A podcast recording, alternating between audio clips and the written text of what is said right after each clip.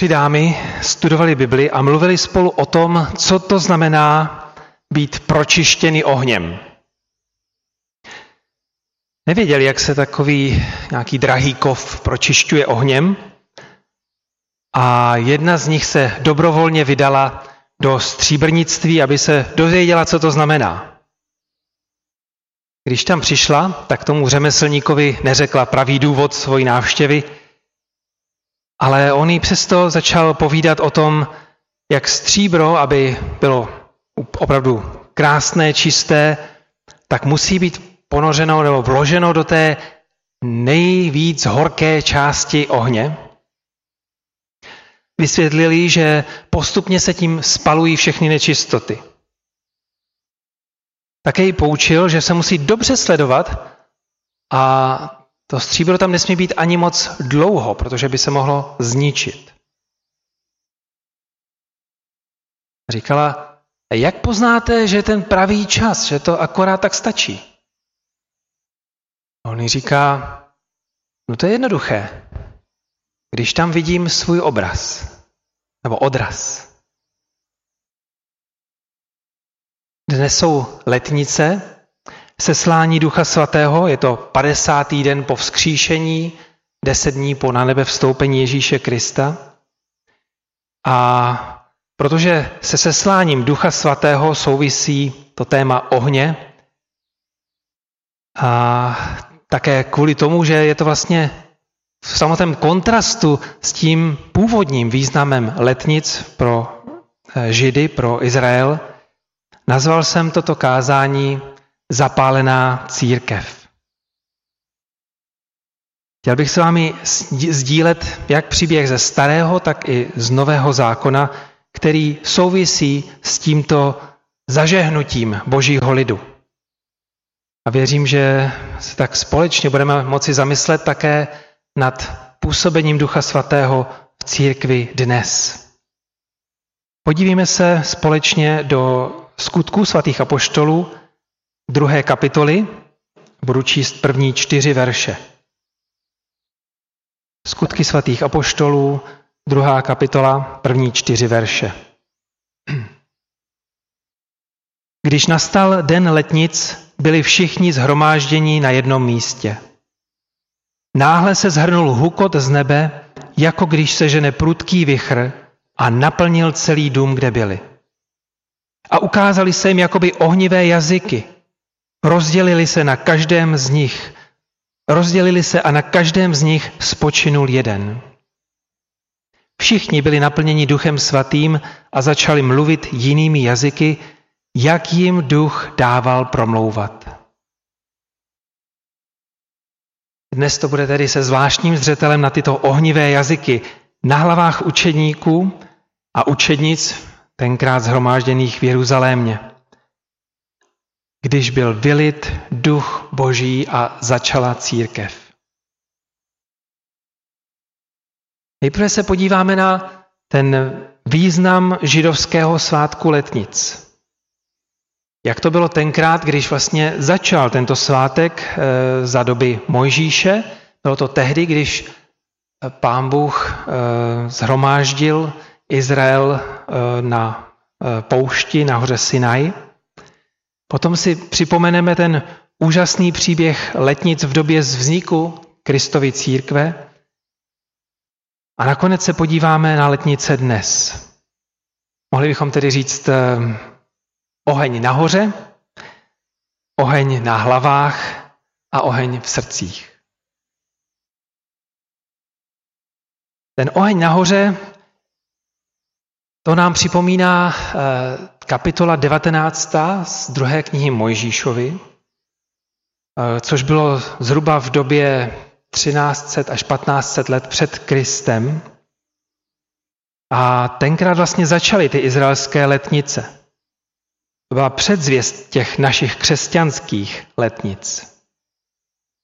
I když původně se zdálo, že ten oheň je pouze pro Mojžíše. Dnes víme, že je pro všechny křesťany, pro všechny věřící. Ten první text je z 2. Mojžíšovi 19, prvních 19 veršů a dovolte mi to zhrnout. Izraelci byli vedeni Mojžíšem, aby unikli z otroctví Egypta. Zažili úžasný zázrak, prošli rudým mořem, boží mocnou rukou. A po třech měsících dorazí k hoře Sinaj. Židovští učenci připomínají, že ten den se později stal známý právě jako svátek týdnů, svátek první úrody nebo letnice. A právě zde na hoře Sinaj jim Bůh prostřednictvím Mojžíše eh, ukázal, kdo je. Zjevil se tak, jako nikdy předtím. Dal jim zákon, dal jim desatero. Pravidla, jak žít, aby se jim vedlo dobře. Zjevil se Mojžíšovi, božímu muži, a to v docela velkém stylu. Když se podíváme zvláště na verše 16 a 19 v této kapitole, tak eh, můžeme vidět, co bylo vidět a slyšet. Když nadešel třetí den, nastalo jitro, hřmělo a blízkalo se, nahoře byl těžký oblak a zazněl velmi pronikavý zvuk polnice. Všechen lid, který byl v táboře, se třásl. Mojžíš vyvedl lid z tábora vstříc Bohu a postavil se při úpatí hory. Celá hora Sinaj byla zahalena kouřem, protože hospodin na ní se stoupil v ohni. Kouř z ní stoupal jako z hutě a celá hora se silně chvěla. Zvuk polnice víc a více sílil. Mojžíš mluvil a Bůh mu hlasitě odpovídal. Slyšíte ty zvuky, vidíte ty efekty? Hřmělo, byl tam kouř, hora se chvěla. Celá hora Sinaj byla zahalena kouřem, protože Bůh na ní se stoupil. A nakonec promlouvá mohutným hlasem. Samotný Bůh. Bůh se zde zjevil v moci a slávě, ale také v čistotě a svatosti.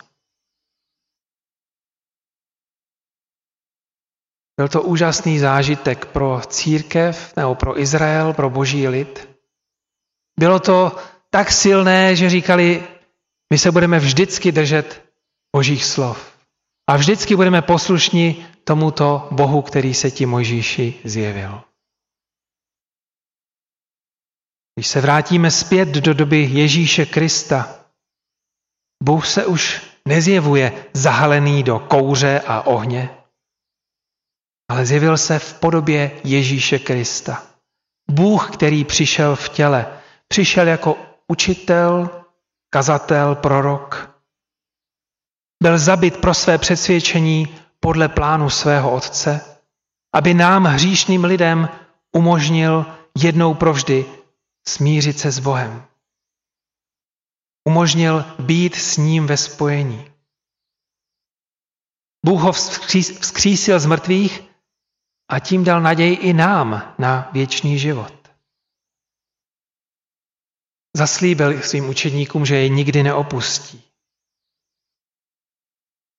A také zaslíbil, že je nenechá samotné, že sešle svého ducha svatého. Ten bude s nimi. Nikdy je neopustí. Bude to duch, který nebude jen sestupovat na několik vyvolených, tak jako to bylo dříve, ale na všechny, kteří věří v Ježíše Krista jako svého pána a spasitele. Zaslíbil, že tento duch bude přebývat v srdcích věřících lidí.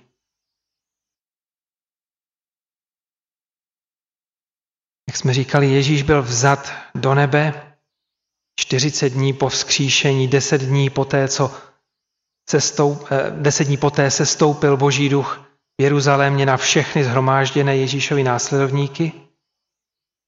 A bylo to poté, co se Ježíšovi učedníci modlili. Modlili se v horní místnosti. To bylo ta samá místnost, kde předtím Ježíš vysluhoval památku Večeře Páně, to, to poslední připomenutí jeho, před jeho ukřižováním. Tenkrát, když nastal den letnic, byli všichni zhromážděni na jednom místě. Náhle se strhl hukot z nebe, jako když se žene prudký vychr a naplnil celý dům, kde byli.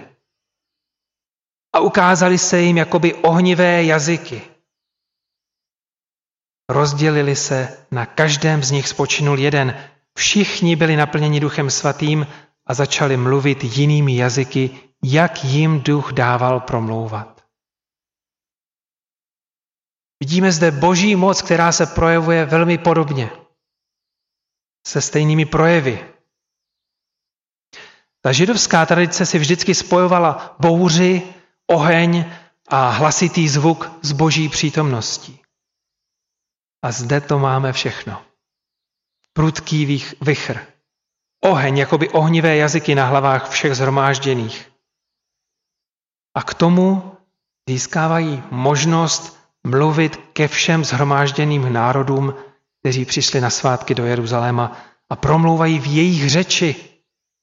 Promlouvají ke všem skupinám lidí. A je to opravdu silný hlas. Tak silný, že tisíce lidí tenkrát uvěřili v Jeruzalémě v Ježíše. Jakoby ty letnice z hory Sinaj byly upgradeovány vylitím Božího ducha. Tenkrát na Sinaji to, byl, to bylo zjevení pro Mojžíše hlavně, ale také pro boží lid.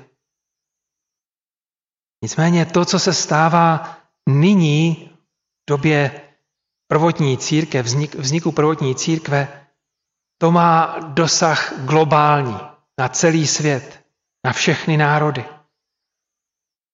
Tenkrát to byl jenom Mojžíš, kdo získal boží moc. Ostatní stáli v úctyhodné vzdálenosti od této hory, nesměli se jí ani dotknout, aby nezemřeli. Báli se Boha.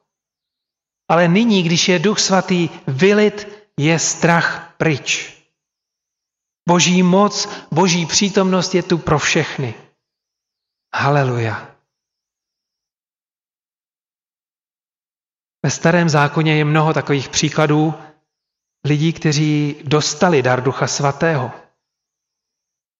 Jozef, Mojžíš, Jozue, Gedeon, Zachariáš, Eliáš, Elíša.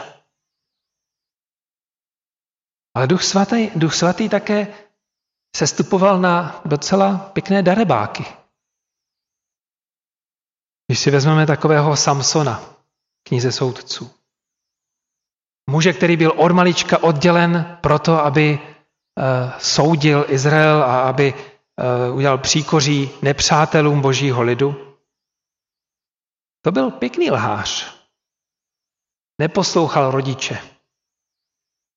Dělal kompromisy, byl sukničkář.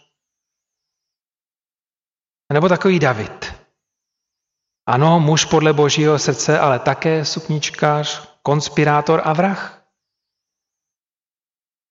Co mě ještě víc zaráží, tak je postava Baláma, což je pohanský prorok, který pod vlivem Božího ducha prohlašoval požehnání božímu lidu Izraeli, právě proto, že duch svatý ho přemohl a nemohl jinak.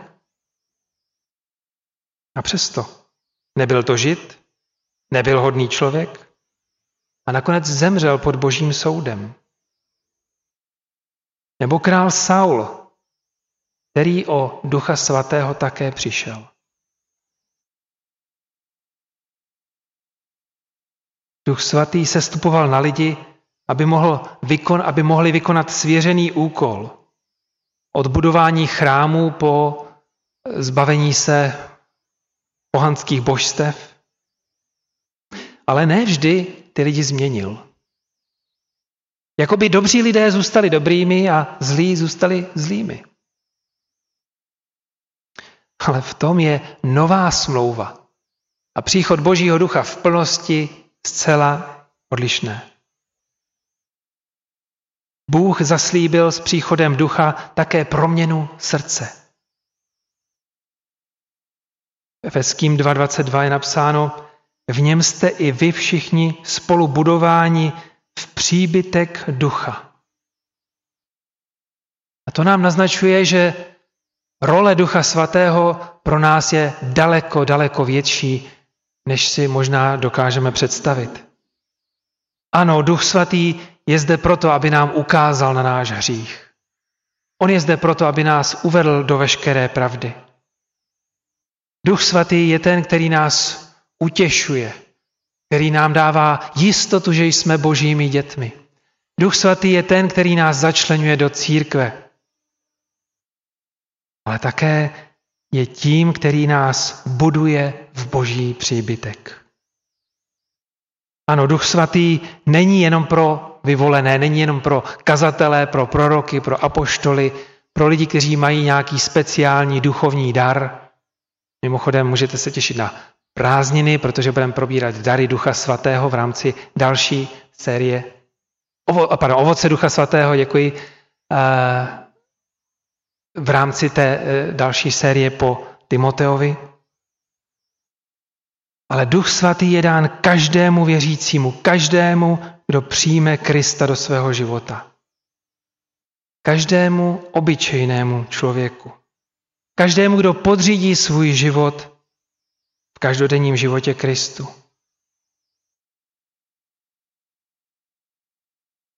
Lidi, kteří chtějí být věrni Božímu slovu v každodenním životě. Já nevím, jak vy, ale já když se podívám do tohoto světa, tak si říkám, to je přesně to, co potřebujeme. Potřebujeme lidi, kteří v tom všedním životě jsou naplňováni Duchem Svatým. V tom všedním životě, každodenní lopotě, jsou v tom nejužším spojení se svým nebeským Otcem skrze Ducha Svatého v Ježíši Kristu. Tomu je potřeba, aby ten oheň byl v srdci. Každý z nás, kdo věříme v Krista, toho ukřižovaného i z mrtvých vstalého pána, každý máme k dispozici tuto boží moc. Tento mohutný vítr, ale také tento neskutečný, úžasný boží oheň. Tento oheň, který nás pročišťuje, a proměňuje. Oheň, který způsobuje víc a že jsme víc a víc podobní Kristu. Tak to bylo zaslíbeno už u proroka Malachiáše ve třetí kapitole. Kdo však snese den jeho příchodu? Kdo obstojí, až se on ukáže? Bude jako oheň taviče, jako louch těch, kdo bělí plátno. Tavič usedne a pročistí stříbro, pročistí syny Lévyho a přetaví je jako zlato a stříbro. I budou patřit hospodinu a spravedlivě přinášet obětní dary. Ano, bratři a sestry, Duch Svatý, nebo ten oheň Ducha Svatého odstraňuje z našeho srdce všechno to, co tam nepatří. Jako Jan Křtitel popisoval Ježíšovu službu těmito slovy. On vás bude křtít duchem svatým a ohněm. Ježíš nepřišel jen proto, aby odpustil naše hříchy. On přišel proto, aby nás přetavil, aby nás pročistil a pročišťoval. To je proces, aby nás měnil v nic menšího, než je podoba a odraz Ježíše Krista. Ježíš nás chce proměnit a proměňovat ke svému obrazu. On touží potom mít zapálenou církev. Duch svatý k tomu dává moc, je to jako benzín v autě. Když máte auto, ano, můžete s ním jezdit bez benzínu, ale je to docela dřina. Zkoušel jsem to. Dá se to táhnout, ale je to nesrovnatelně jednodušší, když tam ten benzín nebo nafta je. Proto Ježíš poslal na zem Ducha Svatého, aby nás nenechal samotné, aby nás nenechal bez moci Boží pro to, aby nás nenechal bez pomoci a bez přítomnosti Boží v našem životě. Ale upřímně, proč se tak často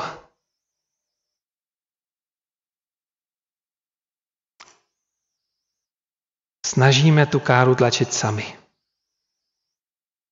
Proč se tak často neměníme? Proč jsem tak často pišný, neodpouštějící, zahořklý? Proč si tak často stěžuji? Proč jsem tak nevděčný? Proč mám malou víru? Proč mě tak stráží chtíč? Proč mám někdy tak rozpolcené srdce? Možná je to tím, že nevyužívám plně tuto moc Božího ducha. Podobně jako apoštol Pavel říká v listu Efeským, a neopíjejte se vínem, což je prostopášnost, ale plní ducha, zpívejte pánu, chvalte ho z celého srdce. Přátelé, bratři a sestry, my se máme plnit Božím duchem pravidelně. I když ho máme ve svém nitru, i když máme jeho pečeť, máme jím být neustále naplňováni. Pokud ve svém životě spoleháš jenom na nějakou kdysi dávnou zkušenost, kterou jsi měl s Bohem, ale neprojevuje se jeho moc ve tvém životě nyní, něco je v nepořádku.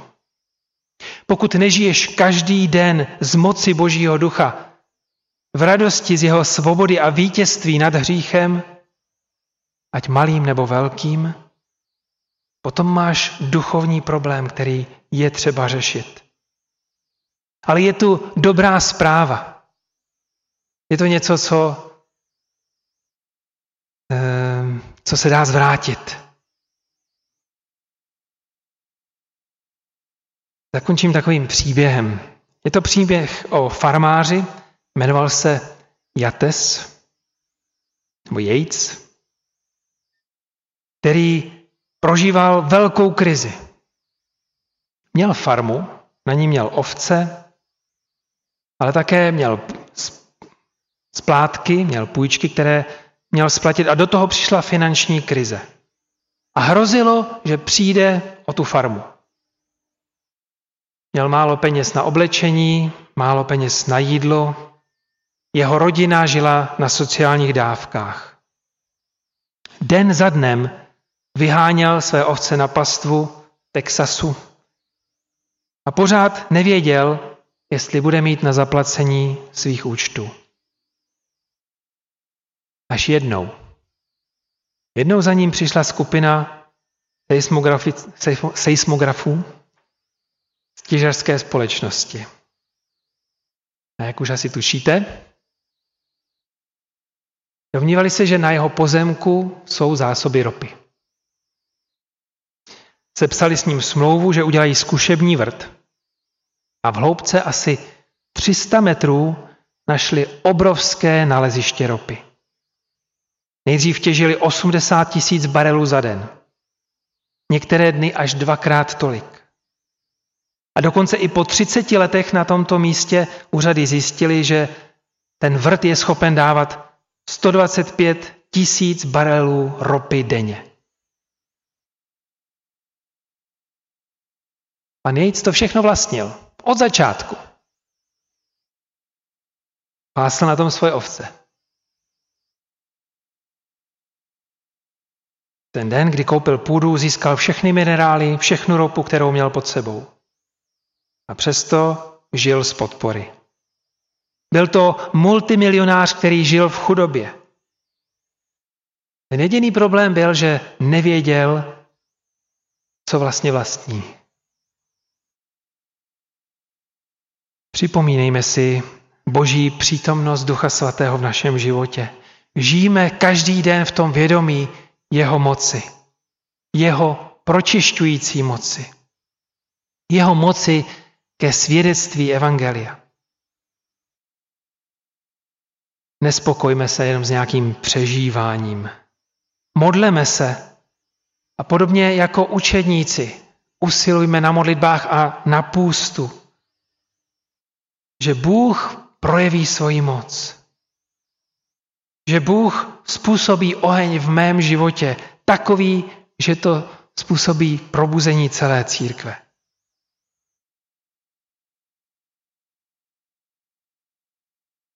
Jeho proměna způsobí moc, svatost, ale také bude promlouvat. Dovolme mu, aby spálil všechno smetí v našem nitru. A přistupme k němu. Dovolme mu, aby nás znovu zapálil svým duchem. Můžeme tak učinit třeba při následující písni. Prosím hudební skupinu. Budeme